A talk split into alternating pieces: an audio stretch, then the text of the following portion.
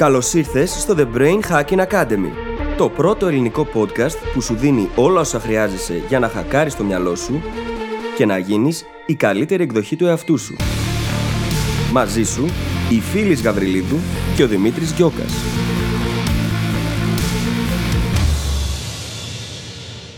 Γεια σου, Brain Hacker, και καλώς ήρθες σε ένα ακόμα επεισόδιο του The Brain Hacking Academy. Σήμερα πρόκειται για ένα πάρα πολύ δυνατό επεισόδιο το οποίο έχει να κάνει με τις ανθρώπινες σχέσεις, την επικοινωνία και το πώς να κάνουμε τις σχέσεις μας ακόμα πιο δυνατές και αποδοτικές και αποτελεσματικές. Το επεισόδιο βασίζεται αρκετά στο βιβλίο του Dale Carnegie How to Win Friends and Influence People.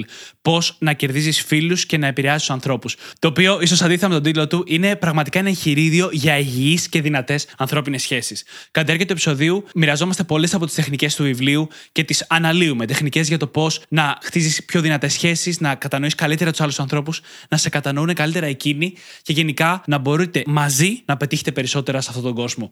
Πραγματικά είναι ένα πάρα πολύ δυνατό επεισόδιο. Δεν θα σου πω άλλα στην εισαγωγή. Πήγε να το ακούσεις και σου εύχομαι καλή ακρόαση. Καλησπέρα Δημήτρη. Καλησπέρα, φίλη, τι κάνεις; Αφού είμαι καλά και χωραφούμε, όλα κομπλέ.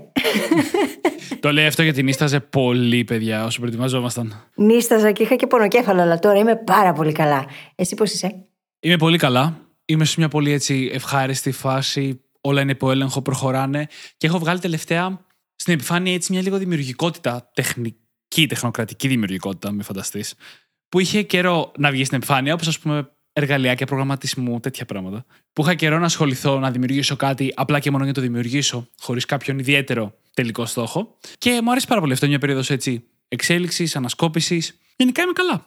Χαίρομαι πάρα πολύ γι' αυτό και χαιρόμαστε όλοι, νομίζω. Σας ευχαριστώ, παιδιά. Ωραία, χαίρομαι που είμαστε όλοι καλά, γιατί πέρα από αυτή την ταλαιπώρια τη σημερινή με τον πονοκέφαλο και την ίστα, γενικώς είναι μια καλή περίοδος, έχω να δηλώσω. Και χαίρομαι πάρα πολύ γι' αυτό. Χαίρομαι για όλους τους brain hackers που μας έχουν εμπιστευτεί και χαίρομαι και ιδιαίτερα για εκείνους που έχουν κατεβάσει, ξέρεις τι, το The Mindset Hacking Handbook. Συμφωνώ απόλυτα. Τώρα, για σένα που δεν ξέρεις για τι πράγμα μιλάμε, το The Mindset Hacking Handbook είναι ο οδηγός που έχουμε δημιουργήσει για να σταματήσεις επιτέλους να νιώθεις χαμένος ή χαμένη στη ζωή σου, σε αυτά που κάνεις και σε αυτά που θέλεις να κάνεις. Βλέπεις, υπάρχουν πάρα πολλά κλισέ σχετικά με το τι αλλαγές να κάνεις στο mindset σου και πώς να προχωρήσεις και να εξελιχθείς προκειμένου να πετύχεις αυτά που θέλεις. Κάποια από αυτά, τα πιο κλισέ, ειδικά δεν λειτουργούν. Υπάρχουν άλλα όμως που μπορούν να κάνουν όλη τη διαφορά. Τα πιο σημαντικά λοιπόν, αυτά που και εμείς χρησιμοποιούμε μέχρι και σήμερα, τα αποτυπώσαμε στο The Mindset Hacking Handbook. Εκεί θα βρεις όλα όσα χρειάζεσαι για να μπορέσεις και εσύ να αλλάξεις τον τρόπο που σκέφτεσαι για να σταματήσεις να νιώθεις χαμένος ή χαμένη. Και χαίρομαι για όλους εσάς που το έχετε ήδη κατεβάσει, γιατί η αλήθεια είναι πως στον κόσμο της προσωπικής ανάπτυξης και αυτοβελτίωσης κυκλοφορεί πολύ. Πώς να το πω τώρα ευγενικά. Κυκλοφορούν πράγματα τα οποία δεν λειτουργούν. Και εμείς εδώ έχουμε κάνει σκοπό του podcast και της δουλειάς μας να σας δώσουμε πρόσβαση σε αυτά που δουλεύουν, που λειτουργούν, έτσι ώστε να μπορέσετε να τα εφαρμόσετε στις ζωές σας και να δείτε αποτελέσματα. Και το Mindset Hacking Handbook είναι ακριβώς ένα από αυτά τα εργαλεία που σας προσφέρουμε τελείως δωρεάν. Ακριβώς αυτό θα έλεγα τώρα, ότι το εργαλείο αυτό είναι εντελώς δωρεάν και μπορείς να το κάνεις δικό σου τώρα, άμα θέλεις, στο brainhackingacademy.gr κάθετος MHH. Τα αρχικά δηλαδή του Mindset Hacking Handbook. Και με αυτό σας έχουμε ένα φανταστικό επεισόδιο το οποίο ίσως να μας το έχετε ζητήσει και από την αρχή, από σχετικά νωρίς να το κάνουμε επεισόδιο. Βέβαια, έχουμε μιλήσει αρκετά για επικοινωνία στο podcast. Οπότε τώρα ίσως αυτό να είναι και το next level. Ίσως. Και μιλάμε φυσικά για το How to Win Friends and Influence People, ένα πάρα πολύ σημαντικό έργο, βιβλίο του Dale Carnegie, το οποίο γράφτηκε το 1936 και μπορεί να μας βοηθήσει, μπορεί να έχει απήχηση ακόμα και σήμερα. Να ξεκινήσουμε λέγοντας ότι πρόκειται για ένα φανταστικό βιβλίο, το οποίο προτείνω να το διαβάσετε έτσι κι αλλιώς. Επίσης, να πούμε ότι κάνοντας το επεισόδιο, σκεφτήκαμε μήπως τα έχουμε καλύψει αυτά που έχουμε να πούμε, έχοντας κάνει επεισόδιο για την επικοινωνία, επεισόδιο για το πώς να χτίσεις ραπόρτ με άλλους ανθρώπους και να μπορέσεις να χτίσεις δυνατές σχέσεις, ειδικά στα πρώτα επίπεδα. Και κοιτάξαμε λίγο αυτά τα επεισόδια και οφείλω να πω ότι έχουμε πολύ καινούργιο υλικό σήμερα. Δηλαδή, εγώ το σκέφτομαι αρκετά σαν ένα part 2 στο επεισόδιο 150, που ήταν το επεισόδιο για το ραπόρτ, και έχουμε πολύ ενδιαφέροντα πράγματα να συζητήσουμε. Γενικά, αυτό το βιβλίο δεν θεωρείται τυχαία ένα από τα μεγαλύτερα και σημαντικότερα βιβλία όλων των εποχών, γιατί οι βάσεις για τις ανθρώπινες σχέσεις είναι ίδιες, είναι διαχρονικές. Δεν έχει σημασία το πόσο παλιά γράφτηκε το βιβλίο, όταν μιλάει στο πώς να συναναστρέφει με άλλους ανθρώπους. Αν πάρουμε λοιπόν αυτές τις αρχές, για τις οποίες θα μιλήσουμε αμέσως τώρα, και τις εφαρμόσουμε, ο τρόπος που σχετιζόμαστε με άλλους ανθρώπους θα αλλάξει για πάντα. Προς το καλύτερο, εννοείται. Λοιπόν, θα ξεκινήσουμε με τα βασικά. Ότι η επικοινωνία είναι πρώτη αρχή. Αποτελεί πρώτη αρχή. Πίσω από οτιδήποτε αφορά τις ανθρώπινες σχέσεις, υπάρχει η ψυχολογία καταρχάς, OK, και η επικοινωνία, η ίδια η επικοινωνία. Είναι βασικό στοιχείο της ζωής μας.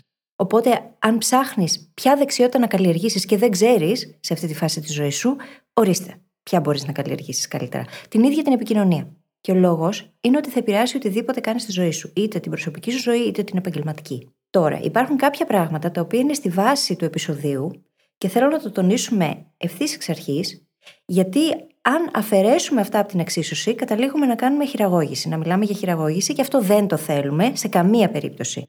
Αυτά τα βασικά στοιχεία, τα οποία χρειάζεται πάντα να υπάρχουν σαν πρόθεση πίσω από οποιαδήποτε επικοινωνία κάνουμε, είναι η ίδια η ενσυναίσθηση, το να θέλουμε δηλαδή να μπούμε στη θέση του άλλου, να δούμε την κατάσταση, τις συνθήκες, το οτιδήποτε μέσα από τα μάτια του άλλου, να καταλάβουμε.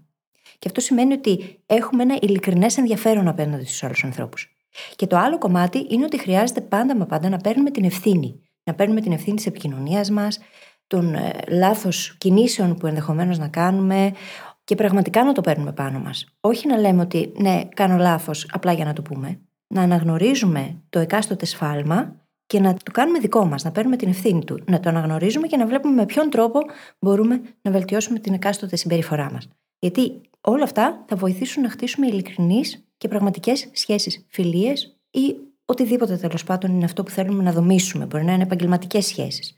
Σε κάθε περίπτωση είναι σημαντικό όμως να το εννοούμε. Και θα τονίσω την ειλικρίνεια και την αυθεντικότητα ως βασικά στοιχεία για να έχουν νόημα αυτές τι στρατηγικές. Θέλουμε να έχουμε καλύτερες σχέσεις με ανθρώπους. Αυτό μόνο του είναι ο στόχος μας. Εννοείται δεν είναι 100% αλτρουιστικό, εμείς θέλουμε τις καλύτερες σχέσεις. Αλλά αν δεν τις προσεγγίσουμε με αυθεντικότητα, θα είναι ψεύτικο, θα είναι γλιώδε, θα φαίνεται. Και ποτέ δεν μας φέρει τα αποτελέσματα που θέλουμε. Προχωρώντας λοιπόν τώρα στις στρατηγικές του Τελικάρνικη, θα ξεκινήσω με μία από τις ατάκες που έχει μέσα στο βιβλίο και θεωρώ ένα από τα πιο σημαντικά μηνύματα που έχει να πει. Ότι το μυστικό της επιτυχίας, αν ήταν ένα, θα ήταν το να μπορείς να δεις τα πράγματα από την οπτική γωνία του άλλου ανθρώπου. Οποιοδήποτε άλλου ανθρώπου. Να μπορείς δηλαδή να συνειδητοποιήσει ότι η δικιά σου οπτική γωνία δεν είναι η μόνη, ότι ο άλλος άνθρωπος έχει τη δική του και, εκεί είναι το κλειδί, να μπορείς να μπεις στα παπούτσια του και να δεις τι συμβαίνει. Και αυτό ταιριάζει πάρα πολύ με κάτι το οποίο το έχουμε πει πολλές φορές στο podcast. Όλοι οι άνθρωποι έχουν δίκιο από τη δική τους πλευρά. Πάντα. Αν αυτό το αναγνωρίσουμε και το αποδεχτούμε, η ζωή μας θα γίνει πολύ πιο εύκολη. Και αυτό που λες είναι φανταστική γέφυρα στην πρώτη συμβουλή. Αρχικά να πω ότι το βιβλίο είναι χωρισμένο σε κάποια κεφάλαια. Και το πρώτο κεφάλαιο μοιράζεται τις πιο, πιο βασικές αρχές για να έχουμε καλές σχέσεις με ανθρώπους. Η πρώτη αρχή λοιπόν είναι ποτέ να μην κριτικάρεις ή να μην καταδικάζεις άλλους ανθρώπους. Ποτέ να μην παραπονιέσαι για αυτούς τους άλλους ανθρώπους. Γιατί όπως πολύ σωστά είπε η φίλη μόλις, από τη δικιά του οπτική γωνία, ο καθένας έχει δίκιο. Έχει αποδειχθεί ότι η συντηρητική πλειοψηφία των εγκληματιών, ανθρώπων που έχουν κάνει πολύ σκοτεινά πράγματα στη ζωή τους, δεν πιστεύει ότι έκανε κάτι κακό. Όταν λοιπόν εμείς πάμε και θέλουμε να κριτικάρουμε κάποιον, σχεδόν σίγουρα από την άλλη πλευρά ο άλλος αυτό που πιστεύει είναι ότι έκανε το καλύτερο που μπορούσε. Ότι κάπως δικαιολογείται ο τρόπος που κινήθηκε στη δουλειά ή στη σχέση ή σε οποιοδήποτε κομμάτι. Στην καλύτερη περίπτωση μπορεί να ξέρει ότι ναι, OK, δεν έκανα την καλύτερη δουλειά, ας πούμε, δεν παρέδωσα το καλύτερο project, αλλά δικαιολογούμε γιατί είχα δυσκολίες στο σπίτι, ας πούμε. Όταν λοιπόν εμείς πάμε με κριτική και με παράπονο, τότε ο άλλος μπαίνει σε αμυντική θέση και προσπαθεί να δικαιολογηθεί. Ταυτόχρονα είναι σαν να κάνουμε επίθεση στην περηφάνεια του, στην αίσθηση του πόσο σημαντικός είναι και δημιουργούμε ένα αρνητικό κλίμα μεταξύ μας. Όχι μόνο αυτό, εκεί ανεβαίνουν οι άμυνες από την απέναντι πλευρά και κανείς δεν ακούει κανέναν. Εσύ προσπαθείς να κριτικάρεις και να γκρινιάξεις και να πεις αυτά που θέλεις να πεις. Ο άλλος έχει απλά σηκώσει άμυνες και προσπαθεί να προστατευτεί, να προστατεύσει την περηφάνεια του και το τι πιστεύει για τον ίδιο τον εαυτό, την ταυτότητά του. Και δεν υπάρχει πραγματική επικοινωνία. Υπάρχουν παράλληλοι μονόλογοι απλά. Γιατί η αλήθεια είναι ότι δεν συναστρεφόμαστε με λογικούς ανθρώπους. Κανείς δεν είναι λογικός. Ακόμα και οι πιο λογικοί άνθρωποι είμαστε στην πραγματικότητα συναισθηματικά πλάσματα. Η βιολογία μας είναι έτσι. Και μάλιστα είμαστε συναισθηματικά πλάσματα με προκαταλήψεις και με περηφάνεια. Όταν λοιπόν βλέπουμε μια κατάσταση από τη δικιά μας οπτική γωνία, είμαστε biased, και κάποιος επιτίθεται στην περηφάνεια μας, ποτέ δεν πρόκειται αυτό να γίνει παραγωγικό. Όσο περίεργο και αν ακούγεται, όσο και αν αρχίσουμε να λέμε σενάρια, μας σε αυτή την περίπτωση, μας σε αυτή την περίπτωση, ποτέ δεν θα είναι καλό για τη σχέση μας να κριτικάρουμε κάποιον άλλον, να τον καταδικάσουμε ή να παραπονιόμαστε γι' αυτόν. Αντίθετα, αυτό που πρέπει να κάνουμε είναι να προσπαθούμε να καταλάβουμε την οπτική του γωνία, να προσπαθούμε να μπούμε στα παπούτσια του και να το φέρουμε στο τραπέζι με αυτό το πρίσμα. Καταλαβαίνω απόλυτα γιατί έγινε αυτό, αυτό και αυτό. Έλα να δούμε πώς θα μπορούσε να γίνει διαφορετικά. Ή έλα να δούμε τι ακριβώς συνέβη. Από μια θέση φιλική και κατανόησης. Και αν δεν καταλαβαίνουμε απόλυτα, μπορούμε να κάνουμε ερωτήσεις που να κρύβουν ειλικρινά ενδιαφέρον από πίσω. Ότι ξέρεις τι, θέλω να καταλάβω καλύτερα. Μίλησε μου περισσότερο γι' αυτό. Εξήγησέ μου. Πραγματικά θέλω να καταλάβω γιατί θέλω να επικοινωνήσουμε εδώ και ίσως καταφέρεις να με πείσεις κιόλας. Σε καμία περίπτωση όμως δεν πάμε με επίθεση, έτσι. Η βία φέρνει μόνο βία. Τίποτα άλλο. Και αυτό μας οδηγεί στη δεύτερη βασική στρατηγική, η οποία είναι ότι θέλουμε να δείχνουμε όσο περισσότερη εκτίμηση γίνεται στο πρόσωπο του άλλου. Όπου μπορούμε να δείξουμε στον άλλον τον εκτιμάμε, ότι είναι σημαντικός για εμάς, ότι αυτό που κάνει έχει αξία, οφείλουμε να το κάνουμε. Εννοείται καταρχάς ότι πρέπει να είναι ψεύτικο. Όχι. Εννοείται ότι χρειάζεται να είναι ειλικρινές και γι' αυτό ο Δημήτρης λέει όπου μπορούμε να το κάνουμε. Όμως είναι σημαντικό να δείχνουμε την εκτίμησή μας στους άλλους ανθρώπους. Όλοι μας έχουμε ανάγκη κάποια πράγματα για να ζήσουμε. Τροφή, νερό, στέγη, σεξ, ε, ανθρώπινες σχέσεις και την εκτίμηση των άλλων. Θέλουμε να νιώθουμε σημαντικοί και ότι μας εκτιμούν. Και είναι τόσο σημαντική και ταυτόχρονα τόσο παραμελημένο concept. Δεν παρέχουμε, δεν προσφέρουμε ο ένας τον άλλον την εκτίμηση τόσο απλόχερα όσο θα μπορούσαμε να την παρέχουμε. Υπάρχουν άνθρωποι που δεν λένε μια καλή κουβέντα στον άλλον για χρόνια. Υπάρχουν γονείς που φροντίζουν να έχουν οι οικογένειές τους όλα τα απαραίτητα, πάντα μα πάντα, φροντίζουν να έχουν το καλύτερο, να κάνουν τα παιδιά τους τις καλύτερες σπουδές, να πάνε στα καλύτερα πανεπιστήμια και δεν τους έχουν δώσει ποτέ δείγματα εκτίμησης. Δεν τους έχουν πει ποτέ μπράβο. Και αυτοί οι άνθρωποι που δεν έχουν πάρει αυτό το μπράβο και αυτή την εκτίμηση, διψούν για να το πάρουν. Οπότε σκέψου ότι μπορεί να έχουν το σύνδρομο του καλού παιδιού ή μπορεί να οδηγηθούν στο να κάνουν πράγματα επί τούτου για να μπορέσουν να πάρουν αυτή την εκτίμηση από οπουδήποτε. Άρα λοιπόν, να αρχίσουμε να τη δίνουμε, να την προσφέρουμε ένα στον άλλον, δεν κοστίζει τίποτα και μπορεί να χτίσει πραγματικά πολύ δυνατές σχέσεις. Και το είπες πάρα πολύ ωραία πριν. Η ανάγκη αυτή ανήκει μέσα στις βασικές ανάγκες. Βασικές ανάγκες όπως η υγεία, ο ύπνος, το φαγητό ή τα χρήματα, βασικέ επιθυμίες, έτσι, όχι βασικέ ανάγκες. Μέσα σε αυτές είναι και η ανάγκη να νιώθουμε σημαντικοί. Όταν λοιπόν ο άλλος θέλει κάτι τόσο πολύ, όσο το να φάει, ψυχολογικά και ψυχοσυναισθηματικά μιλώντας, τότε το να το δώσεις αυτό με αυθεντικότητα θα παίξει τεράστιο ρόλο στο πώς θα σε λαμβάνεται και ο άλλος στο να χτίσετε μια πιο δυνατή σχέση. Και η διαφορά στην αυθεντικότητα είναι η διαφορά ανάμεσα στο δείχνω εκτίμηση και στο γίνομαι κόλακας. Και μόνο που ακούμε αυτές τις εκφράσεις καταλαβαίνουμε τη διαφορά. Όλοι θεωρούμε πολύ λογικό κάποιος που κάνει καλή δουλειά να του πούμε ένα μπράβο, αλλά με το που σκεφτόμαστε την κολακία και τη βλέπουμε σε κατάσταση, όλοι κάπως αποτραβιόμαστε. Και θα φέρω και το επιχείρημα ότι τα social media είναι κτισμένα πάνω σε αυτή την ανάγκη. Είναι φτιαγμένα ακριβώς για να υπηρετήσουν αυτή την ανάγκη του ανθρώπου για αναγνώριση που δεν την έχει με άλλους τρόπους. Ή τουλάχιστον δεν την έχει όσο θα ήθελε. Κάθε like και κάθε φορά που βλέπεις εκείνη την ειδοποίηση στο κινητό, μέσα στο αναγκέφαλό σου κρίνεται μία μικρή δόση ντοπαμίνης, η οποία κρίνεται επειδή παίρνεις κάτι το οποίο έχεις τόσο πολύ ανάγκη, την αναγνώριση. Ακόμα και αν δεν το συνειδητοποιούμε, σε υποσυνείδητο επίπεδο αυτό συμβαίνει. Είναι εντυπωσιακό τι μπορεί να γίνει όταν δείχνεις εκτίμηση στον άλλον, ακόμα και για τα πιο μικρά πράγματα. Εννοείται ότι η εκτίμηση που δείχνεις πρέπει να είναι ανάλογη με την προσπάθεια και αυτό που συμβαίνει, αλλά αξίζει να τη δώσουμε ακόμα και για τα πιο μικρά πράγματα. Ειδικά σε παιδιά, ειδικά όταν έχουμε κάποιον ηγετικό ρόλο σε μια ομάδα, εκεί ειδικά μπορούμε, ίσως πρέπει και να το παρακάνουμε. Το τρίτο κομμάτι λοιπόν είναι να βρίσκεις μια βαθιά επιθυμία, ή όχι τόσο βαθιά, του άλλου ανθρώπου και να την φέρνεις στην επιφάνεια, να μπορείς να βοηθήσεις σε αυτήν. Αν μπορείς να αναγνωρίσεις, ακούγοντας, τι είναι αυτό που πραγματικά θέλει ο άλλος και να του δείξεις πώς να το έχει, πώς μπορεί να το αποκτήσει, ποια είναι τα βήματα για να φτάσει εκεί που θέλει, θα σε εκτιμάει για πάντα. Δεν είναι μόνο ότι θα σε εκτιμάει για πάντα, είναι και ότι θα συνδέσει όλα αυτά τα θετικά συναισθήματα και τα υπέροχα πράγματα που θα βιώσει στην πορεία μαζί σου. Και αυτό κι αν είναι θεμέλιο για μια πολύ δυνατή σχέση, φιλία, ε, mentorship ή δεν ξέρω κι εγώ τι άλλο. Και προσοχή, η πρόθεση να είναι να βοηθήσει τον άλλον άνθρωπο να κατακτήσει κάτι που ο ίδιος θέλει. Όχι να πετύχεις το να κατακτήσεις εσύ κάτι που θέλεις μέσα από το να εντοπίσεις τη δική του βαθιά επιθυμία. Μα σε όλα αυτά που είπαμε, δεν είχαμε κάποια ατζέντα. Δεν είπαμε ότι πρέπει να μην παραπονιέσαι ή να δείχνεις εκτίμηση ή να βρεις τα θέλω του άλλου για να πετύχεις εσύ μεγάλη επιτυχία, για να βγάλεις πολλά χρήματα ή κάτι τέτοιο. Είπαμε ότι το κάνεις αυτό για να έχεις δυνατότερες σχέσεις. Για να μπορείς όταν αλληλεπιδράσεις με άλλους ανθρώπους, η αίσθηση που αφήνεις, η δυναμική των σχέσεων που δημιουργείς να είναι πολύ πιο δυνατή και πιο υπέρ σου. Έτσι είναι. Απλώς συμβαίνει το εξής. Δυστυχές. Πολλές φορές από τέτοιου τύπου βιβλία, τα οποία όντως έχουν πολύ αξία να προσφέρουν, άνθρωποι με σκοτεινά κίνητρα, πολλές φορές αντλούν υλικό για να χειραγωγήσουν άλλους ανθρώπους. Είμαι επηρεασμένη από το Scamfluencer, στο podcast που έχω αρχίσει και ακούω τώρα τελευταία, αφενός και αφετέρου από το ότι ανακάλυψα λίγο νωρίτερα, όταν κάναμε την έρευνα για το επεισόδιο, πως ένας από τους ανθρώπους που επηρεάστηκε και μέσα από αυτό κατάφερε να πετύχει αυτά που ήθελε, τα σκοτεινά του σχέδια δηλαδή, ήταν ο Charles Manson. Τον οποίο, όσοι δεν γνωρίζετε, οφείλονται σε αυτόν μαζικές δολοφονίες, τις οποίες χειραγώγησε άλλους ανθρώπους να διαπράξουν.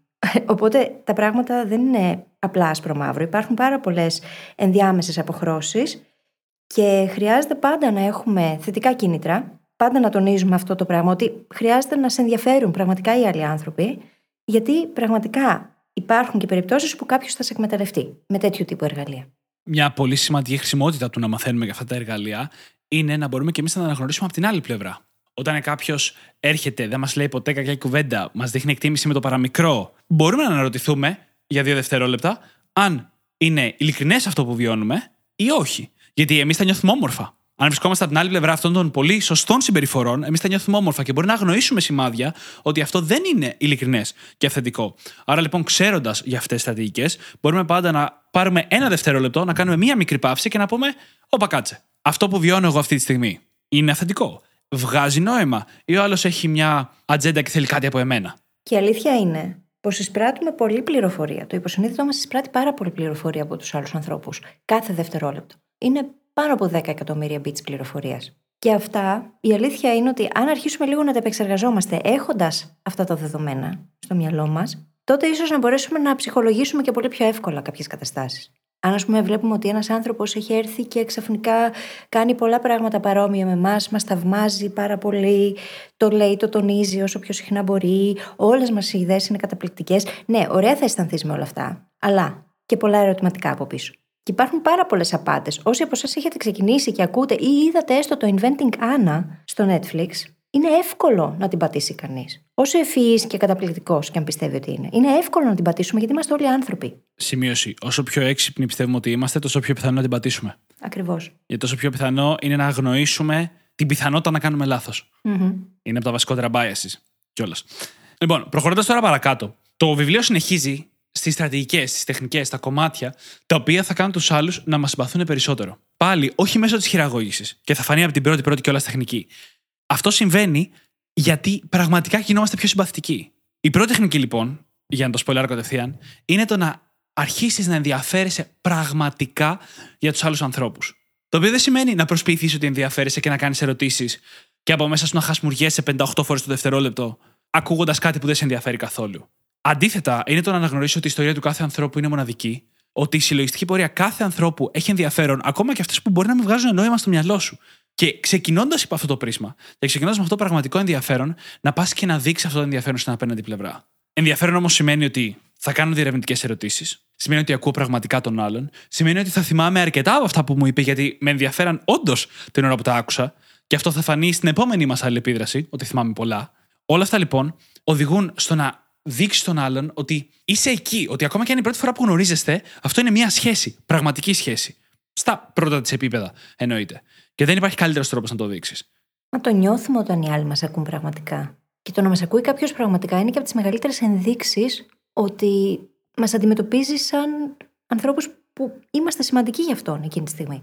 Είναι από τις μεγαλύτερες ενδείξεις εκτίμησης. Και είναι υπέροχο πράγμα αυτό έτσι. Οπότε, αν μη τι άλλο, μπορούμε να το χτίσουμε και εξαιριστεί.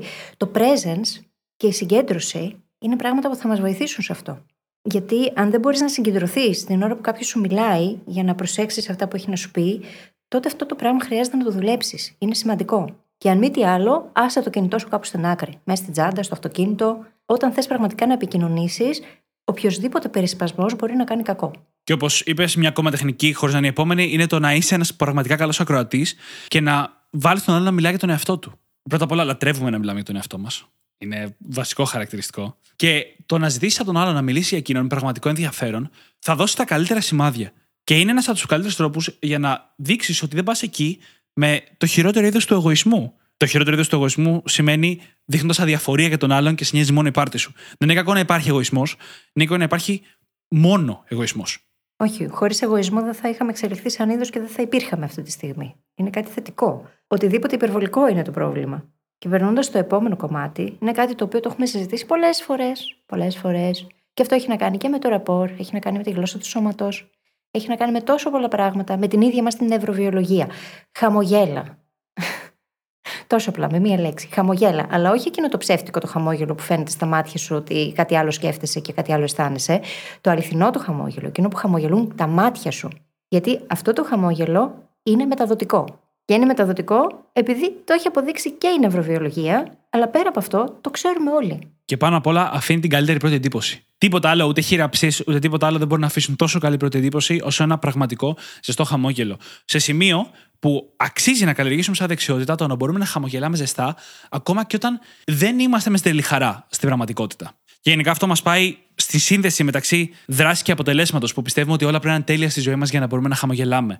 Αλλά έχουμε εξηγήσει πολλές φορές ότι στη ζωή δεν πάει Α, όλα είναι καλά, οπότε τότε θα κάνω αυτό, ή μόλις γίνει το Α θα κάνω το Β. Η ζωή είναι ένας κύκλος. Μερικές φορές πρέπει πρώτα να χαμογελάσουμε, έστω και λίγο με το ζόρι, για να μπορέσουμε να νιώσουμε λίγο καλύτερα. Ή όταν πάμε να γνωρίσουμε ένα νέο άνθρωπο, ό,τι και να σημαίνει στη ζωή μας. Ακόμα και να μην είμαστε με στην τέλη χαρά εκείνη τη στιγμή. Ο άλλος άνθρωπος αυτό δεν το ξέρει. Εκείνη τη στιγμή θα μας γνωρίσει, εκείνη τη στιγμή θα έχει την πρώτη εντύπωση για μας. Ένα πραγματικά ζεστό χαμόγελο. Μόνο και μόνο για την ευκαιρία του να γνωρίσουμε ένα νέο άνθρωπο. Μόνο και μόνο για την ευκαιρία να ανακαλύψουμε την ιστορία ενός νέου ανθρώπου με το πραγματικό ενδιαφέρον που λέγαμε νωρίτερα. Μόνο και μόνο αυτό είναι λόγος για να χαμογελάσουμε ζεστά. Συν ότι η φυσιολογία μας πολλές φορές μπορεί να επηρεάσει την ψυχολογία μας και όταν το κάνουμε είναι πιθανό να επηρεαστούμε και εσωτερικά. Βέβαια, εκεί αν το παρακάνουμε θα έχει τα αντίστροφα αποτελέσματα, έτσι. Αυτό έχουν δείξει έρευνες. Αλλά σε κάθε περίπτωση, το να χαμογελάς πιο συχνά μπορεί να σε κάνει να αισθάνεσαι πιο συχνά περισσότερο χαρά. Και να γίνεις και πολύ πιο ευχάριστος άνθρωπος εδώ που τα λέμε, έτσι. Ε, για σένα πρώτα απ' όλα. Για μένα. για σένα συγκεκριμένα. Συνεχίζοντας, είναι κάτι που έχουμε ξαναπεί και στο επεισόδιο για το rapport, που είναι το επεισόδιο 150 παρεμπιπτόντως, όπου είχαμε πει ότι το όνομα ενός ανθρώπου είναι ο πιο γλυκός ήχος σε κάθε γλώσσα στον πλανήτη. Έλα ρε, μίλα μου γι' αυτό τώρα. η φίλη, παιδιά, έρχεται, έρχεται η πικρή ιστορία της. Το να Δεν είναι απλά πικρή ιστορία, είναι μεγάλο παράπονο. Είναι μεγάλο παράπονο και καλά κάνεις. Όχι, πες το ναι. τώρα βασικά. Θα πω μετά για το όνομα. Να ξεκινήσω να το πω. Πες το, πες το. Λοιπόν, Μα θα έχεις και δίκιο. Είναι η πρώτη φορά που θα γκρινιάξω στο podcast. Ρε παιδιά, ρε παιδιά. Όταν θέλουμε να επικοινωνήσουμε με έναν άνθρωπο και μας νοιάζει, βασικά, αξίζει να μάθουμε να γράφουμε και να λέμε το όνομά του σωστά. Έχω δει το όνομά μου γραμμένο με τρόπους που ούτε καν πάει το μυαλό σας ή μπορεί και να πηγαίνει. Είναι φίλης. Y, 2 λάμδα, Ι, S. Σίγμα. Τελικό. Ο τόνος στο το Έχω δει, ο τόνος στο Y. Το έχω δει με τόσο πολλούς διαφορετικούς τρόπους γραμμένο που πλέον είναι το ανέκδοτο εδώ μεταξύ μας. Είναι inside joke. 100%. Δηλαδή, έχουμε δει κάθε πιθανό σχεδιασμό. Δηλαδή, όλα τα E, έχουμε δει δηλαδή, το πρώτο με Ι, με Ι, με Y, το δεύτερο το ίδιο, με ένα ή δύο λάμδα και τον τόνο σε οποιαδήποτε θέση. Α, και πολλές φορές το σίγμα τελικό λείπει. Δηλαδή, είναι η φίλη, η φίλη, η φίλης με Ι, με ένα λάμδα, με δύο λάμδα. Δεν μπορείτε να φανταστείτε. Και τώρα, εντάξει, μεταξύ μας τώρα αστείευουμε λίγο και μεταξύ σοβαρού και αστείου, αλλά το εννοώ. Όμως δεν το λέμε μόνο για το δικό μου όνομα. Οποιοδήποτε το όνομα είναι σημαντικό. Και είναι ο πιο γλυκός ήχος στα αυτιά του. Ή το πιο όμορφο πράγμα που μπορεί να δει γραμμένο στο email κάποιου άλλου, για παράδειγμα. Ακριβώς. Αξίζει λοιπόν να μας νοιάζει να μπούμε σε αυτή τη διαδικασία, να νοιαζόμαστε αρκετά έτσι ώστε και να θυμόμαστε το όνομα και να το επαναλαμβάνουμε για να τα ακούει ο άλλος άνθρωπος στη συζήτηση μαζί του. Όχι κρύπηλη, προφανώς. σε κάθε πρόταση, ναι.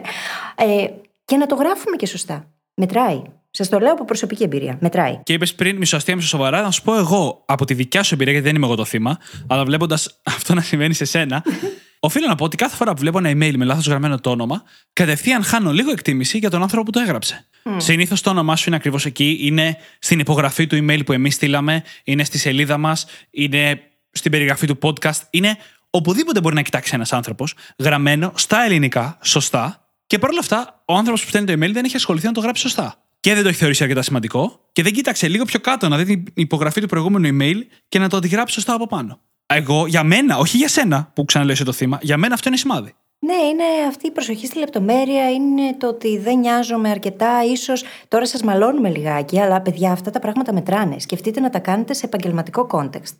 Σκεφτείτε να επικοινωνήσετε με email με κάποιον άνθρωπο που θέλετε να συνεργαστείτε, που μπορεί να είναι ο μελλοντικός σας εργοδότης και να κάνετε αυτό το λάθος. Είναι σημαντικό για εσά, για τη δική σας εικόνα απέναντι στους άλλους. Όχι τώρα απέναντι σε μένα. Και εννοείται είναι ο πιο γλυκός ήχος στον κόσμο. Αν το χρησιμοποιούμε σωστά, στρατηγικά, ειδικά στις σημαντικές προτάσεις, αφήνει μια πολύ ωραία αίσθηση. Εννοείται, κάτι που υπονοείται από αυτό που λέμε, είναι η αξία του να θυμάσαι το όνομα του άλλου.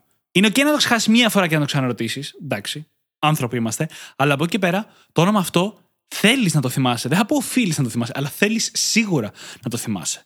Όχι μόνο έδωσες αρκετή προσπάθεια για να θυμάσαι ένα όνομα, αλλά έδωσες και αρκετή προσπάθεια για να θυμάσαι το πιο σημαντικό πράγμα για τον άλλον. Υπάρχουν άνθρωποι που πληρώνουν πάρα πολλά χρήματα για να χτιστούν μνημεία που να έχουν το όνομά τους επάνω. Σκεφτείτε πόσο σημαντικό είναι στην ψυχολογία μας το όνομά μας, έτσι. Μια-δυο γενιές πίσω. Στα σπίτια τα πιο παλιά το βάζανε σε πλακέτα μαρμάρινη στους τοίχους που λέγανε Οικογένεια Τάδε. Σκοτώνονται σόγια, παιδί μου, για το πώς θα βαφτίσουμε το παιδί. Είναι σημαντικό πράγμα. Ισχύει. Τα ήθελα να πω, όχι, αλλά ισχύει. Προχωρώντας λοιπόν τώρα παρακάτω. Εννοείται ότι μια τεχνική για να συμπαθούν είναι αυτό που είπαμε και στις βασικές τεχνικές. Έτσι, το να κάνεις το άλλο να νιώθεις σημαντικός. Δεν θα επεκταθούν πάρα πολύ, το είπαμε νωρίτερα. Κάτι ακόμα τώρα είναι το να μάθεις να μιλάς με βάση, με τους όρους, με τον τρόπο που ο άλλος σκέφτεται, με βάση αυτά που εκείνος θέλει. Με βάση τα δικά του ενδιαφέροντα, με βάση τα δικά του κίνητρα. Αν παραδείγματος χάρη θες να προσεγγίσεις κάποιον επαγγελματικά και μπορείς κάπως να ανακαλύψεις, μιλώντας με κοινούς γνωστούς, ας πούμε, ότι το μόνο που τον ενδιαφέρει είναι τα χρήματα, τότε θα πας να μιλήσεις για χρήματα. Αν μιλάς με κάποιον και βλέπεις, νιώθεις, καταλαβαίνεις, ξέρεις ότι το μόνο που τον ενδιαφέρει είναι η αγάπη, τότε θα μιλήσεις για αγάπη, για σχέσεις. Αυτό το κομμάτι δεν έχει να κάνει με τη χειραγώγηση του φροντίζω να μιλάω επίτηδες για αυτά που εσύ θέλεις. Για να πάρω εγώ κάτι. Αλλά έχει να κάνει με το γεγονός ότι πρώτα απ' όλα για να επικοινωνήσουμε, ειδικά στα πρώτα στάδια μιας γνωριμίας, πρέπει να βρούμε έναν κοινό τρόπο να μιλάμε. Ένα κοινό λεξιλόγιο. Και στα πλαίσια του Είμαι brain hacker, ακούω αυτό το επεισόδιο, εμείς είμαστε οι πρώτοι που ενδιαφερόμαστε να γίνει αυτό. Ο άλλος μπορεί να μην έχει διαβάσει ποτέ το βιβλίο ή να μην έχει ακούσει ποτέ αυτό το podcast. Να μην ξέρει να κάνει το ίδιο προς τα εμάς. Αν εμάς μας ενδιαφέρει, ειδικά στα πρώτα στάδια, μπορούμε να το χρησιμοποιήσουμε αυτό για να χτίσουμε αυτή την επαφή, αυτό το rapport και να προχωρήσουμε παρακάτω. Εννοείται ότι αν αυτό γίνει μια φιλική σχέση, ας πούμε, θέλουμε να γίνει αμοιβαίο κάποια στιγμή, να μπορούμε να μιλάμε και για τα δικά μας ενδιαφέροντα. Αλλά αν θέλουμε όλος να μας συμπαθήσει, για να μπορέσουμε να ξεκινήσουμε μια συνεργασία, για να μπορέσουμε να μας προσλάβουν για μια δουλειά ή να πούμε με καλό όνομα σε μια καινούργια ομάδα ή οτιδήποτε, θα είναι πάρα πολύ χρήσιμα. Μα και στο ίδιο το επεισόδιο του ραπόρ είπαμε ότι το καθρέφτισμα, που αυτό στην ουσία είναι που δημιουργεί το ραπόρ, το να καθρεφτίσουμε τη συμπεριφορά, τη γλώσσα του σώματος, ακόμα και τη γλώσσα του άλλου, είναι αυτό που θα δημιουργήσει την εναρμόνιση μεταξύ μας. Και το να καθρεφτίσεις ακόμα και τις σκέψεις, τον τρόπο που σκέφτεται ο άλλος, χωρίς αυτό να είναι χειραγωγικό, επαναλαμβάνω έτσι. Και το λεξιλόγιο που χρησιμοποιεί, τα ενδιαφέροντά του ακόμα, είναι κάτι το οποίο θα σας φέρει πιο κοντά. Και είναι λογικό ερχόμαστε κοντά με τους ανθρώπους με τους οποίους έχουμε κοινά ενδιαφέροντα και μας αποθούν εκείνοι με τους οποίους δεν έχουμε τίποτα να πούμε. Ακριβώς. Συνεχίζοντας να προχωράμε παρακάτω, γιατί έχει πολλές φανταστικές συμβουλές ο Dale Carnegie, περνάμε τώρα σε μια κατηγορία συμβουλών που έχει να κάνει περισσότερο το να βρεις κοινό έδαφος με τους άλλους ανθρώπους. Δεν είναι ακριβώς για να σε συμπαθήσουν, είναι για να μπορέσεις να αλληλεπιδράσεις με έναν τρόπο που να κινείστε μαζί προς παρόμοιους στόχους. Να μπορείτε να προχωράτε στη ζωή μαζί και να είστε και οι δύο οι περισσότεροι ικανοποιημένοι και να μπορείτε όμως να μοιράζεστε κοινούς στόχους και να προχωράτε παρακάτω. Το πρώτο λοιπόν είναι ότι κανείς ποτέ δεν κερδίζει ένα καυγά. Δεν μπορείς να κερδίσεις ένα καυγά. Πρώτα απ' όλα, πόσοι από εμάς το έχουμε αυτό; Τσακωνόμαστε με κάποιον, ειδικά με το τέρι μας, με τη σχέση μας, και σκεφτόμαστε ότι Αχ, κέρδισα τον καυγά, ή έχασα τον καυγά, ή τώρα θα βγω εγώ ότι έχω δίκιο, ή τώρα θα βγει ο άλλος ότι έχει δίκιο. Δεν κερδίζει κανείς ένα καυγά. Το μόνο που συμβαίνει όταν δύο άνθρωποι αρχίζουν και καυγαδίζουν και ανεβάζουν τους τόνους είναι κατεβαίνουν οι άμυνες, αρχίζουν οι αλληλοκατηγορίες και δεν υπάρχει ίχνος παραγωγικού διαλόγου. Μέσα στο βιβλίο Dale Carnegie περιέγραφε ένα παράδειγμα, ένα ζευγάρι, στο οποίο είχαν ένα κανόνα. Όταν ο ένας από τους δύο αρχίζει να φωνάζει, οποιοδήποτε από τους δύο, ο άλλος δεν λέει τίποτα και απλά κάθεται και ακούει. Γιατί είναι πολύ πιο παραγωγικό να ακούσεις τον άλλον, ακόμα και όταν ξεφεύγει λίγο από την ηρεμία και την ήρεμη επικοινωνία, από το να μπεις και εσύ στη διαδικασία να σκώσει άμυνες και να αρχίζει να τσακώνεσαι. Γιατί δεν υπάρχει νικητής σε καυγάδες. Ξεκάθαρα δεν υπάρχει και το ξέρουμε όλοι, το έχουμε ζήσει όλοι. Δεν χρειάζεται να διαβάσουμε το βιβλίο για να το μάθουμε. Πόσες φορές έχεις κερδίσει εσύ από καυγά. Δημήτρη; Ή εσύ, brain hacker που μας ακούς; Ποτέ. Κανείς μας δεν έχει κερδίσει από καυγά. Αντιθέτως, βγαίνουμε και οι δύο, όλα τα μέλη που συμμετέχουν ζημιωμένοι και πληγώνεται και η σχέση μεταξύ μας. Που σημαίνει ότι για να τη χτίσουμε ξανά από την αρχή, να αποκτήσουμε ξανά την ίδια εμπιστοσύνη που είχαμε νωρίτερα, απαιτείται περισσότερη δουλειά από μεριάς μας. Και κάτι πολύ ενδιαφέρον. Το να θέσεις όρια δεν συνεπάγεται καυγά, όπως έχουμε περισσότεροι στο μυαλό μας. Ποτέ. Θέτω όρια σημαίνει υπάρχει ένα όριο που το θέτω εγώ και αν ξεπεραστεί θα υπάρχει κάποια συνέπεια την οποία την ορίζω εγώ. Μπορώ να το επικοινωνήσω αυτό με τον πιο γλυκό τρόπο στον κόσμο. Ξέρεις τι, αν ξαναξεπεραστεί αυτό το όριο, τότε θα υπάρξει αυτή η συνέπεια. Και μετά, το μόνο που έχουμε να κάνουμε για να υπάρχει αυτό το όριο είναι να είμαστε συνεπείς με την απόφαση που πήραμε, αν ξεπεραστεί το όριο. Δεν χρειάζεται ούτε καυγάς για να το φέρουμε στην επιφάνεια, ούτε καυγάς για να πείσουμε τον άλλο να μην το ξαναξεπεράσει. Γιατί στην τελική, αν θέλεις να καυγαδίσεις για να μην ξεπεράσει ο άλλος το όριό σου, είναι και μια τεχνική για να προφυλαχτείς από το να μην χρειαστεί ποτέ να μείνεις συνεπής στην απόφασή σου να υπάρχουν συνέπειες. Ναι, αλλά τελικά αυτό είναι που καταλήγει να κάνει το μεγαλύτερο κακό. Γιατί αν πάνω στους καυγάδες, ας πούμε, εσύ λες στον σύντροφό σου ότι να πας στη μάνα σου ή θα σε στείλω στη μάνα σου ή θα σηκωθώ και θα φύγω, θα τα μαζέψω και θα φύγω. Και τελικά κανείς δεν κάνει τίποτα. Ναι. Απλά είναι κενά λόγια, τα οποία πληγώνουν τη σχέση όμως ταυτόχρονα, έτσι. Και αυτά τώρα που είπα είναι πραγματικές ιστορίες ανθρώπων. δεν τα έβγαλα από το Εννοείται. κεφάλι μου. Εννοείται, πολλών ανθρώπων κιόλας. Και τι δημιουργούν, δημιουργούν περίεργες δυναμικές, όπου εκείνα που θα θεωρήσεις δεδομένα κάποια πράγματα, που δεν θα μπορείς να κρίνεις αν τα λόγια του άλλου ή τα δικά σου έχουν όντως βαρύτητα ή όχι. Και όταν λέω τα λόγια, εννοώ τα όρια που θέτεις συγκεκριμένα. Άρα λοιπόν, θέτω όρια, γιατί και εμένα το μυαλό μου εκεί πήγε με το που μίλησαμε για καυγάδες που θα μπορούσαν να είναι υγιείς. Θέτω όρια δεν σημαίνει καυγάς. Οι καυγάδες ποτέ δεν βγάζουν νικητή. Και υπάρχουν πολλές στρατηγικές για να τους αποφύγεις. Έτσι, όπως ας πούμε, ένας από τους δύο πάντα, ο πιο ήρεμος στην αρχή, να φροντίζει να μην κάνει engage στο καυγά, να υπάρχει μια απόσταση, να υπάρχει ένα σύστημα πολύ ωραίο που έχω ακούσει κάποτε που σαν ζευγάρι μπορείς να συναντιέσαι μια φορά την εβδομάδα ή λίγο πιο ωραία και να συζητάτε κάτι που πήγε να γίνει καυγά για να μπορέσετε να το συζητήσετε ήρεμα, χωρίς το θυμό ή τα νεύρα και την ένταση της στιγμής. Επίσης, κάτι ακόμα το οποίο θα βοηθήσει και συνδέεται με το να πάρουμε την ευθύνη που είπαμε στην αρχή του επεισοδίου, έχει να κάνει με την συμβουλή που δίνει ο Ντέιλ Κάρνεκι το να μιλάς για τα ίδια σου τα λάθη πριν αρχίσεις να σχολιάζει οτιδήποτε έχει κάνει ο απέναντι. Να παίρνεις δηλαδή την ευθύνη των σφαλμάτων που έχεις κάνει εσύ, να μιλάς για αυτά ανοιχτά, να τα αποδέχεσαι και έπειτα οποιοδήποτε άνθρωπος βρίσκεται απέναντί σου θα είναι πολύ πιο ανοιχτός για να σε ακούσει. Γιατί θα έχεις μοιραστεί πράγματα, θα έχεις γίνει ευάλωτος και αυτό τον βάζει και εκείνον σε μια θέση ενσυναίσθησης απέναντι σε σένα και είναι πολύ πιο ανοιχτός να ακούσει οτιδήποτε, γιατί δεν είσαι ξαφνικά εσύ η αυθεντία που του λες: Δες τι έχεις κάνει λάθος. Αντιθέτως, είστε και οι δύο άνθρωποι και θέλετε και οι δυο να γίνετε καλύτεροι μέσα από τη συζήτηση. Και αυτό είναι στην πραγματικότητα δύο σύμβουλες και τεχνικές. Η μία είναι ποτέ δεν λες τον άλλον έχεις άδικο ή κάνεις λάθος. Είναι η καλύτερη φράση που έχεις για να κλειδώσεις τον άλλον άνθρωπο. Και να Κάνεις κατεβάσει λάθος, αμέσω. Δημήτρη, δεν είναι έτσι. Εγώ κατεβάζω άμυνες τώρα. Ναι. Πάλι καλά, ξέρω ότι κάνει χιούμορ μετά από τόσα χρόνια. λοιπόν, ποτέ δεν θέλεις να λες στον άλλον ότι έχεις άδικο ή ότι κάνεις λάθος. Ο άλλος κλειδώνει. Ποτέ δεν θα ακούσει καλά μετά από αυτό. Και παρόλα αυτά είναι κάτι που το κάνουμε όλη την ώρα. Όλη την ώρα στους ανθρώπους. Αντίθετα, αυτό που πρέπει να κάνεις είναι να προσεγγίσεις την κατάσταση με την λογική του, κοίτα να δεις, εγώ μπορεί να κάνω λάθος, αλλά είχα μια διαφορετική εντύπωση. Ή μπορεί να κάνω λάθος, θες να το ξαναδούμε λίγο, γιατί κάτι μου κολλάει. Ξεκινάς ευάλωτος ότι εσύ μπορείς να κάνεις λάθος, εξισώνεις τελείως το επίπεδο, γιατί το κάνεις λάθος είναι σαν να λες: Εγώ είμαι καλύτερος από σένα, ξέρω καλύτερα από σένα. Και ακόμα για να το πιστεύεις έτσι, ακόμα και να βλέπεις, να το ξέρεις ότι ο άλλος έχει άδικο, αν πας και του πεις: Έχεις άδικο, απλά έχεις χάσει το παιχνίδι της επικοινωνίας. Και δεν χρειάζεται να πεις ότι εντάξει, έχεις δίκιο, κάνω λάθος. Μπορείς να πεις ίσως κάνω λάθος. Μπορούμε να το συζητήσουμε για να καταλάβω κι εγώ καλύτερα. Ναι, αυτό ακριβώς. Δεν θες να πεις: Κάνω λάθος, αν ξέρεις ότι δεν κάνεις. Αυτό είναι αντιπαραγωγικό.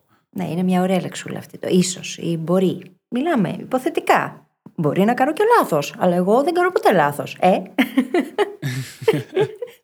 Η δεύτερη τεχνική λοιπόν στο ίδιο κλίμα είναι αυτό που είπες το αν εσύ κάνεις λάθος, να το παραδεχτείς.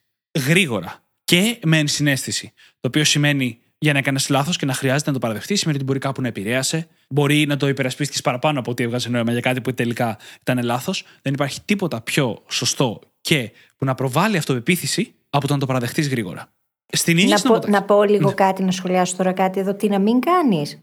Να μην το αγνοήσεις, να μην παριστάνεις σαν να μην έγινε τίποτα και να πας στον άλλον άνθρωπο και να πεις: Ξέρεις τι, έκανα λάθος. Συγγνώμη. να το συζητήσουμε. Αυτό να κάνεις. Το αντίθετο είναι κακό. Να το Εμένα με αποφεύγουμε. τρελαίνουν άνθρωποι που το λένε και υπάρχει πολλοί κόσμο που το λέει αυτό. Εγώ δεν ζητάω ποτέ συγγνώμη. Ναι. Χρησιμοποιούν και μετά και μια τάκα κλισέ από το βιβλίο το συγγνώμη, χάθηκε το φιλότιμο, στο γιατί αυτοί δεν λένε ποτέ συγγνώμη. Ναι. Πρέπει και είναι βασική δεξιότητα το να μπορούμε να το παραδεχτούμε όταν κάνουμε λάθος. Και να έρθουμε να εξισορροπήσουμε μια αδικία ή μια κακή εικόνα που δώσαμε ή οτιδήποτε. Στην ίδια συνομοταξία είναι και το ότι αν μπορείς εσύ να πεις πρώτος όλα τα αρνητικά που έχει ο άλλος να πει για σένα, τον έχεις αφοπλίσει τελείως. Ναι, δεν έχει επιχείρημα πια. Δεν έχει ούτε επιχείρημα, αλλά δεν έχει και επιθετικότητα μετά. Έστω ότι έχεις κάνει ένα μεγάλο λάθος στη δουλειά και είναι το αυτικό σε φάση, έλα να μιλήσουμε. Και ξέρεις ή καταλαβαίνεις εκείνη τη στιγμή τι έχει συμβεί. Το καλύτερο που μπορείς να κάνεις είναι να μπεις μέσα και να πεις: Ξέρω ότι έγινε, έγινε αυτό και αυτό δείχνει με αυτόν τον τρόπο για μένα, δείχνει ότι δεν είμαι προσεκτικός ή οτιδήποτε. Ο αναγνωρίζω το λάθος μου και εμένα δεν μου άρεσε ο τρόπος που λειτουργήσα σε εκείνο το σημείο, δεν πρόκειται να ξαναγίνει. Άλλος δεν έχει να σου πει τίποτα. Και ακόμα καλύτερα να πας κατευθείαν από μόνος σου να το παραδεχτείς, χωρίς να Αν σε Αν το έχεις πάρει χαμπάρι, σίγουρα. Ναι. Τον έχεις αφοπλίσει τελείως τον άλλον. Ναι, πραγματικά. Υπάρχει ένα πολύ ωραίο βίντεο στο οποίο ένας καθηγητής μικρότερων παιδιών, εφήβων, δείχνει σε ένα αμφιθέατρο πώς αντιμετωπίζει το bullying. Οπότε ανεβάζει μια κοπέλα και της λέει: Θέλω να αρχίζεις να με κράζεις, να μου λες ότι είμαι ηλίθιος, να μου λες ότι είμαι άσχημος, ότι έχω μεγάλο μέτωπο, τα ρούχα μου είναι χάλια κτλ. Θέλω να με κάνεις bully, της λέει, για το πείραμα. Να με κάνεις bully; Ναι. της λέει: Κερδίζω αν καταφέρω να σου κάνω να σταματήσεις και ότι αυτή κερδίζει αν δεν σταματήσει, αν μπορείς να συνεχίσει. Οπότε ξεκινάνε στον πρώτο γύρο, αρχίζει η κοπέλα, είσαι ηλίθιος, είσαι άσχημος και αυτός φάση ε, και εσύ είσαι άσχημη και αρχίζει και αντιδράει. Ανεβάζει την ένταση, το γυρνάει προς τα πίσω και αυτό δεν λειτουργεί καθόλου. Η κοπέλα απλά μπορεί συνεχώς να το, να το κάνει χειρότερο και χειρότερο και χειρότερο και κυριολεκτικά, αν αυτό συνέβαινε στο διάδρομο, θα ήταν bullying. Στο δεύτερο γύρο, της λέει πάλι ξεκινά από την αρχή και με το που του λέει είσαι ηλίθιος, της λέει Ναι, έχεις δίκιο. Μερικές φορές κάνω ηλίθια πράγματα. Και μετά του λέει κάτι ακόμα και της λέει Και αυτό το ξέρω. Η αλήθεια είναι ότι θα ήθελα και εγώ να είμαι τόσο όμορφος όσο εσύ. Και γυρνάει όλα όσα έχει η κοπέλα να του πει, θα γυρνάει πίσω επί δύο λέγοντας τα πρώτος. Οτιδήποτε θα μπορούσε να πει μετά η κοπέλα, το λέει μόνος του. Και η κοπέλα δεν έχει τίποτα να πει. Και μας δείχνει αυτό το πώς το να πούμε εμείς πρώτοι οτιδήποτε αρνητικό έχει να πει ο άλλος, τον αφοπλίζει τελείως. Είναι και αυτό που πολύ συχνά το λέμε για την ίδια μας την ιστορία. Ότι αν πάρεις εσύ την ευθύνη της ιστορίας σου, ελέγχεις και το narrative, ελέγχεις και το πώς θα υποθεί. Οπότε οι άλλοι μετά δεν έχουν να πούνε κάτι. Τι μπορούν να πούνε, να σε κατηγορήσουν για κάτι το οποίο εσύ αποδέχεσαι και παραδέχεσαι πρώτα από όλους; Δεν γίνεται. Προχωρώντα τώρα παρακάτω. Κάτι απλό αλλά σημαντικό είναι να ξεκινάμε πάντα με ένα φιλικό τρόπο. Αν πας να επικοινωνήσεις με τον άλλον, παίρνοντας τον από τα μούτρα ή με ένα αυστηρό ύφος ή οτιδήποτε τέτοιο, το μόνο που θα πάρεις πίσω είναι αυτό που εσύ δίνεις επί δύο. Το ίδιο ισχύει όμως αν ξεκινήσεις και με φιλικό τρόπο. Αν είναι μια δύσκολη συζήτηση, να πεις: Έλα να κάτσουμε να συζητήσουμε. Τελείως φιλικά. Ή όταν μπαίνεις σε ένα καινούργιο περιβάλλον, να είσαι φιλικός, με καλή διάθεση, με το χαμόγελο που λέγαμε νωρίτερα. Αυτό κάνει τους άλλους να ανοίγονται. Και στο κάνει πολύ πιο εύκολο να μπορέσεις να χτίσεις μια σχέση. Και φυσικά σε αυτά τα πλαίσια, στα ίδια πλαίσια, βοηθάει το να ξεκινάμε με ναι, με το να λέμε ναι, ή να βοηθάμε και τον άλλον άνθρωπο να μας πει ναι με κάποιο τρόπο. Όχι στα πλαίσια χειραγώγησης. Το ξαναλέω. Αλλά σκεφτείτε τι μας κάνει να αισθανόμαστε το να λέμε ναι σε κάτι και πώς αισθανόμαστε αντίστοιχα όταν λέμε όχι σε κάτι άλλο. Οπότε θα μπορούσε μια συζήτηση να ξεκινήσει με πάρα πολύ casual τρόπο, του τύπου Θα βρέξει μάλλον σήμερα, ε; Ναι, θα βρέξει. και αναφέρω χαζά παραδείγματα, αλλά καταλαβαίνετε που το πάω. Βοηθάει πάρα πολύ οι ερωτήσεις που θα κάνουμε ή οτιδήποτε θα εκφράσουμε τέλος πάντων στον άλλον, να έχει σαν αντίδραση από τη δική του τη μεριά ένα ναι. Γιατί αυτό ανοίγει στην ουσία την επικοινωνία μεταξύ μας. Ακόμα καλύτερα, σύμφωνα με τον Dale Carnegie, δύο ναι στη σειρά. Είναι και η ίδια τεχνική που έχουμε πει στο παρελθόν, ότι αν μπορείς να κάνεις τον άλλον να σου κάνει μια μικρή χάρη στην αρχή, όπως ας πούμε να σου δώσει την αλατιέρα, αυτό τον κάνει πολύ πιο δεκτικό σε οτιδήποτε θα πείτε μετά. Και στον πραγματικό κόσμο, χωρίς καμία χειραγωγήση, αυτό έχει πολύ μεγάλη χρησιμότητα. Όταν έχεις ένα καυγά σε μια σχέση και έχετε κλειδώσει, είναι ένα σημείο στο οποίο το no, το όχι, θα ήταν μια πολύ εύκολη απάντηση. Τότε, πόσο καλύτερα θα ήταν να ξεκινήσει με κάτι στυλ Το ξέρεις ότι σε αγαπάω, έτσι. Ή σε αγαπάω πολύ. Ελπίζω να νιώθεις και στο ίδιο. Κάτι τέτοιο. Κάτι που θα φέρει μπροστά όλα τα ναι που υπάρχουν μεταξύ σας. Για να μπορέσετε οτιδήποτε ακολουθήσει να το συζητήσετε με ένα πολύ καλύτερο πρόσημο. Έχω και έρευνα με στατιστικά πάνω σε αυτό, αλλά δεν θα νερτουλιάσουμε τώρα. Ωραία. Επειδή περνάει η ώρα, προχωράω κατευθείαν στο επομενο Το οποίο είναι το να αφήσεις τους άλλους ανθρώπους να μιλήσουν για σένα. Αν μπορείς να βάλεις τους άλλους να πουλήσουν στον εαυτό τους τη δικιά σου ιδέα, τότε έχεις κερδίσει κατευθείαν. Έχεις κερδίσει 100%. Ένα φανταστικό παράδειγμα που είχε στο βιβλίο του ο Κάρνεγκη είναι αυτό ενός αρκετά παλιό, ενός εμπόρου υφασμάτων. Ο οποίος κάποια στιγμή είχε κλείσει ένα πολύ μεγάλο ραντεβού για ένα πολύ μεγάλο πελάτη. Πηγαίνοντας όμως τον πελάτη, είχε πάθει λαριγκίτιδα. Το οποίο σημαίνει ότι δεν μπορούσε να μιλήσει καθόλου. Πήγε λοιπόν στο γραφείο ο άνθρωπος, γιατί έπρεπε να κάνει την συνάντηση, και τους έγραψε σε ένα χαρτί ότι ξέρετε τι, δεν μπορώ να μιλήσω. Προσπάθησε και λίγο στην αρχή, δεν βγαίνει ανήχη, δεν μπορώ να μιλήσω. Ήταν στο δωμάτιο και ο διευθυντής και η υπεύθυνη της εταιρείας κτλ. Και, και λέει ο διευθυντής, άσε του λέει, θα το κάνω εγώ για σένα, θα μιλήσω εγώ για σένα. Οπότε πήρε τα εφάσματα, εξήγησε τι είναι αυτό που έπιανε. Ο άλλος έκανε κάποια νεύματα, έγραφε κάποια πραγματάκια στο χαρτί για να υποστηρίξει από τη δικιά του πλευρά τη συζήτηση, κάποια νούμερα, ας πούμε, κάποιες τιμές και τέτοια. Εν τω μεταξύ, ο διευθυντής, έχοντας μπει στο ρόλο του, εγώ τα εξηγώ, το πούλαγε κιόλας και κατέληξε έτσι να κλείσει ο άλλος τη μεγαλύτερη συμφωνία της καριέρας του. 1,6 εκατομμύρια δολάρια, όταν το να βγάζεις 50 δολάρια τη βδομάδα ήταν ακόμα πολλά λεφτά. Wow, τεράστιο. Μιλάμε για τόσο παλιά. ναι. Και αυτό έγινε χωρίς να πει κουβέντα. Όταν βάλει τον άλλον να πουλήσει τον εαυτό του την ιδέα σου, τότε είναι πολύ πιο εύκολο να καταφέρεις να γίνει κάτι από αυτό. Όπως, ας πούμε, να αποκτήσεις σύμπνοια σε αυτήν την ιδέα ή να κλείσει ένα πελάτη, να κάνεις μια πώληση. Στον πραγματικό κόσμο, που δεν υπάρχει καθημερινά λαριγκίτιδα, αυτό μοιάζει με το να κάνεις ερωτήσεις στον άλλον άνθρωπο, που οι απαντήσεις οδηγούν στο ίδιο συμπέρασμα με αυτό που εσύ έχεις βγάλει εξ αρχής. Ότι η ιδέα σου είναι μια πολύ καλή λύση για το πρόβλημά του ή κάτι που μπορεί να του προσφέρει αξία. Είναι υπέροχο αυτό το concept. Βέβαια, θα τρολάρω λίγο και θα πω ότι αυτή ήταν μία από τις βασικές τεχνικές που ο Charles Manson, σύμφωνα με το βιογράφο του, αξιοποίησε. Το scam influencer σου κάνει κακό. Το ξέρω, αλλά δεν μπορώ να σταματήσω. Έχω εθιστεί. ναι, απλά το λέω γιατί πέρα από την πλάκα, γιατί στην καθημερινότητα δεν υπάρχει τόσο πολύ χειραγώγηση. Για τον πολύ βασικό λόγο, ότι δεν υπάρχει καν τόσο πολύ δεξιότητα στη χειραγώγηση. και ακόμα και και, στον Charles Manson, ο οποίος έφτασαν τα πράγματα σε ακραία επίπεδα, κάποια στιγμή φάνηκε η χειραγώγηση. Κάποια στιγμή τιμωρήθηκε. Αλλά ξεκάθαρα. Το λέω περισσότερο γιατί μου φαίνεται εμένα εξαιρετικά ενδιαφέρον το πώς αυτά τα πράγματα μπορεί να χρησιμοποιηθούν με πολύ σκοτεινό τρόπο, έτσι. Όπως και οτιδήποτε βέβαια στη ζωή. Ακριβώς. Είναι ανθρώπινη ψυχολογία. Και η ανθρώπινη ψυχολογία μπορεί να χρησιμοποιηθεί σε οποιαδήποτε κατεύθυνση. Την πρώτη φορά που διάβασα βιβλίο που είχε τέτοιες τεχνικές μέσα, κυριολεκτικά το πρίσμα που είχα στο μυαλό μου ήταν Θέλω να μάθω τι μπορεί να χρησιμοποιήσει κάποιος άλλος για να χειραγωγήσει εμένα. Ήταν ένας μηχανισμός άμυνας. Και αργότερα κατάλαβα ότι αυτές οι ίδιες στρατηγικές, επειδή βασίζονται σε βασική ανθρώπινη ψυχολογία, είναι πολύ χρήσιμες για πραγματικές και δυνατές σχέσεις. Ναι.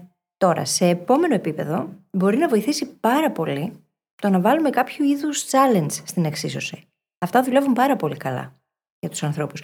Γιατί μας αρέσει να προσπαθούμε να κατακτήσουμε κάποιον στόχο ή να βρισκόμαστε αντιμέτωποι με άλλους ανθρώπους και όλοι να προσπαθούμε να πετύχουμε το ίδιο πράγμα και να συναγωνιζόμαστε με κάποιο τρόπο. Γενικότερα, οτιδήποτε μπορεί να αποτελέσει πρόκληση για έναν άνθρωπο μπορεί να βοηθήσει πάρα πολύ και στο να επικοινωνήσουμε ακόμα καλύτερα. Μα η βασική αντίδραση του ανθρώπου όταν βρίσκεται μπροστά σε μια πρόκληση είναι challenge accepted. Ξεκάθαρα, Μπάρνι Στίνσον. Δεν σημαίνει ότι πάντα θα κάνουμε όντως accept, θα αποδεχτούμε μια πρόκληση, αλλά είναι μια πολύ βασική στρατηγική, ειδικά όταν νιώθουμε ικανοί να ανταπεξέλθουμε στην πρόκληση. Να μην είναι δηλαδή κάτι τόσο μεγάλο που μας βγάζει τόσο πολύ ατζόνι άνεση που κινδυνεύουμε να σπάσουμε. Φανταστική ιστορία από το βιβλίο. Λέει ότι κάποια στιγμή ένας μάνατζερ, ένας τέλεχος, προσπαθούσε να διαχειριστεί ένα ξυλουργείο, ένα από τα ξυλουργεία της εταιρείας, το οποίο δεν τα πήγαινε καλά σε απόδοση.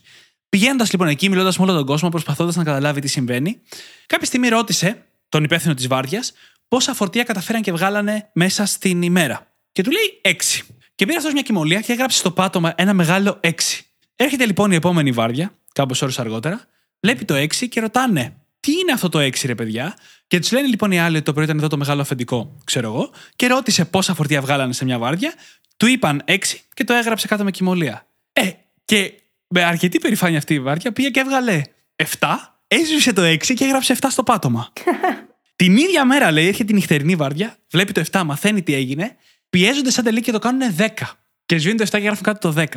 Έγινε λοιπόν ένας ανταγωνισμός ανάμεσα στις βάρδιες και έγινε το πιο παραγωγικό τμήμα της επιχείρησης. Ανταγωνισμός, παύλα, ψυχαναγκασμός. Εντάξει, φαντάζομαι κάποια στιγμή σταματάει, δεν πάει άλλο. Δεν μπορούσα να βγάλω 50 φορτία. Ε, ναι, τι, τι, δεν γίνεται, όχι. Έχω δουλέψει σε εταιρεία με τμήμα logistics, όχι, θα πεθάνουν οι άνθρωποι, δεν γίνεται αυτό. Η τελευταία λοιπόν συμβουλή τώρα. Και μία από τις αγαπημένες μου, ο Τελικανίκη τη μοιράζεται στα πλαίσια του leadership, τη ηγεσία σε μια ομάδα. Αλλά εγώ νομίζω και την προσωπική μου εμπειρία στη ζωή ότι έχει αξία και σε διαπροσωπικό επίπεδο τελείως. Γι' αυτό και την αναφέρουμε, παρόλο που είναι σε αυτό το κομμάτι. Είναι το να δώσεις στον άλλον μία φήμη. Να του δείξεις ότι έχει μία φήμη, να του δείξεις ότι έχει για σένα ή για περισσότερους από εσένα μόνο μια εικόνα και ο άλλος μετά θα σκιστεί να μείνει πιστός σε αυτή τη φήμη. Κανείς δεν θέλει να νιώθει ότι απογοητεύει τον εαυτό του και τους άλλους και ειδικά την εικόνα που έχουν για αυτόν. Αν λοιπόν είσαι στη δουλειά και κάποιος, ο οποίος κάποτε έκανε καλή δουλειά και τώρα τελευταία έχει πέσει η αποδοσή του, γυρίσει και του πεις: Κοίτα να δεις, σε θεωρώ φανταστικό μηχανικό, συγγραφέα, οτιδήποτε. Και νιώθω τώρα τελευταία λίγο κάτι δεν πάει τόσο καλά, ότι σου παίρνει λίγο περισσότερο χρόνο, ότι η δουλειά δεν είναι τόσο καλή. Πες μου τι συμβαίνει, γιατί ξέρω ότι μπορείς, ξέρω πόσο καλό είσαι, το έχεις αποδείξει στο παρελθόν, έχεις αυτή τη φήμη και αυτή την εικόνα σε μένα. Ο άλλος αμέσως μετά θα πάει και θα αυξήσει αυτή την απόδοση. Σε διαπροσωπικό επίπεδο, αν μπορείς να δείξεις στους ανθρώπους γύρω σου ότι τους εκτιμάς, ότι αναγνωρίζεις σε αυτούς το potential που έχουν, τη δυναμική δηλαδή, τις ικανότητες που έχουν, το ότι είναι άνθρωποι πολύ ικανοί με πολύ όμορφα χαρακτηριστικά, είτε αυτά είναι καλοσύνη, είτε αυτά έχουν να κάνουν με δουλειά, είτε οτιδήποτε, τότε είναι πολύ δύσκολο οι άνθρωποι αυτοί μετά να μην θέλουν να το αποδείξουν αυτό ξανά και ξανά. Και αυτό το έχουμε ξανασυζητήσει υπό άλλο πρίσμα. σω το αναγνωρίζετε τώρα. Είναι το φαινόμενο του πυγμαλίωνα. Όταν έχουμε μια πεποίθηση για κάποιον άλλον άνθρωπο η οποία είναι θετική, τότε τίνει αυτός ο άλλος άνθρωπος να επαληθεύσει την πεποίθηση που εμείς έχουμε γι' αυτόν. Αρκεί να είναι και ειλικρινής, έτσι. Δεν πάμε και λέμε στα ψέματα ότι εγώ πιστεύω σε σένα ενώ δεν πιστεύουμε. Αν ισχύει αυτό, τότε μάλλον δεν θα δούμε και το αποτέλεσμα. Χρειάζεται όντως αυτή η φήμη που λέει ο Δημήτρης, αυτή η πεποίθηση που έχουμε για τον άλλον άνθρωπο να είναι πραγματική. Ναι. Να πηγάζει από αυθεντικότητα και ειλικρίνεια απέναντί του. Και τότε είναι που θα την επαληθεύσει κιόλας. Γιατί κανείς μας δεν θέλει να απογοητεύσει. Όλοι θέλουμε να κάνουμε live up to expectations. Και το πυγμαλίον και το golem effect που είναι το αντίθετό του, έχουμε πει ότι λειτουργούν ακόμα και όταν συνειδητά προσπαθείς να μην το δείξεις στον άλλον. Δηλαδή, αν έχεις υψηλές προσδοκίες από τον άλλον, αλλά δεν τις επικοινωνείς και πάλι αυτές φέρνουν αποτέλεσμα. Και αντίστοιχα, αν στην πραγματικότητα δεν πιστεύεις στον άλλον, και αυτό θα φέρει τα αντίστοιχα αποτελέσματα. Υπέροχα. Νομίζω ότι καλύψαμε πάρα πολλά πράγματα σε αυτό το επεισόδιο. Πραγματικά. και είναι πολύ χρήσιμο, έχω να πω. Και δεν έχουμε κάνει πολλά επεισόδια μας βασισμένα σε ένα βιβλίο. Απλά όχι μόνο έχει τη φήμη ότι είναι από τα σημαντικότερα βιβλία που μπορεί να διαβάσει κανείς για τις ανθρώπινες σχέσεις, αλλά ισχύει κιόλας. Και θέλω να κλείσουμε με ένα quote μέσα από το βιβλίο, το οποίο νομίζω πως χρειάζεται να το ακούσουμε όλοι. Και το quote αυτό θα το μεταφράσω τώρα τελείως ελεύθερα στα ελληνικά. Λέει το εξής. Είναι το άτομο το οποίο δεν ενδιαφέρεται για τους άλλους ανθρώπους, που έχει τις μεγαλύτερες δυσκολίες στη ζωή και δημιουργεί και το μεγαλύτερο κακό για τους υπόλοιπους. Από τέτοιου είδους ανθρώπους προκύπτουν και όλα τα ανθρώπινα σφάλματα στην πραγματικότητα. Και διάλεξα αυτό το quote γιατί στην πραγματικότητα το να νοιάζεσαι είναι πίσω απ' όλα. Το να θες να επικοινωνήσεις ειλικρινά με αυθεντικότητα και ενσυναίσθηση είναι πίσω απ' όλα. Αν έχεις αυτή την πρόθεση, πολλά από αυτά τα πράγματα που είπαμε σήμερα σε αυτό το επεισόδιο θα γίνουν διαστητικά. Δεν θα χρειάζεται να τα σκέφτεσαι για να τα κάνεις. Γιατί είμαστε άνθρωποι και λειτουργούμε όλοι σε πολύ βασικό επίπεδο με τον ίδιο τρόπο. Και θα πω εγώ ότι το να νοιάζεσαι για κάποιον στα πρώτα στάδια της γνωριμίας μπορεί να είναι δύσκολο. Αλλά το να ενδιαφέρεσαι για αυτά που έχει να πει, για το πώ η σκέψη του έχει φτάσει σε αυτό το σημείο που είναι σήμερα, ποια είναι η ιστορία του, αυτό είναι πάρα πολύ πιο εύκολο. Το να νοιάζεσαι θα έρθει στην πορεία. Είναι η φυσική εξέλιξη αυτού του ενδιαφέροντος.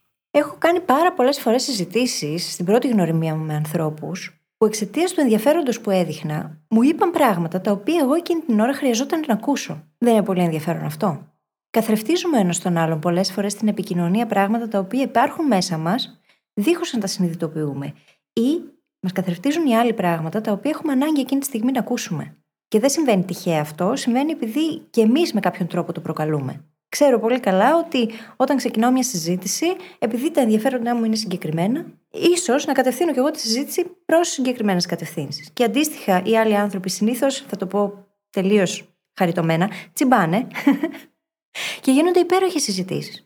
Οπότε γιατί όχι; Και νομίζω ότι με αυτό μπορούμε να κλείσουμε το επεισόδιο. Τι και εσύ; Γιατί ναι. έχουμε φτάσει ήδη στη μία ώρα στην ηχογράφηση. Ναι, να το κλείσουμε τότε, γιατί δύσκολα. Δύσκολα. Όπως πάντα, θα βρείτε τις σημειώσεις του επεισοδίου μας στο site μας, στο brainhackingacademy.gr, όπου μπορείτε να βρείτε και το The Goal Hacking Journal, το εργαλείο που θα σας βοηθήσει να πετύχετε το νούμερο ένα στόχο σας σε 90 ημέρες, είτε πηγαίνοντας στο κατάστημά μας, είτε πηγαίνοντας στο brainhackingacademy.gr, κάθετος journal. J-O-U-R-N-A-L. Και φυσικά βοηθάτε το podcast με το να κάνετε subscribe στο Spotify ή σε όποια άλλη εφαρμογή μας έχετε βρει και μας ακούτε και θα βοηθήσετε και έναν φίλο ή μία φίλη αν στείλετε αυτό το podcast τώρα για να τα ακούσει γιατί όλοι χρειάζομαστε τέτοιες συμβουλές για να δημιουργήσουμε καλύτερες σχέσεις. Τι λέτε; Όλοι πραγματικά. Σε ευχαριστούμε πάρα πολύ που ήσουν μαζί μας και σήμερα και σε ευχόμαστε καλή συνέχεια. Καλή συνέχεια.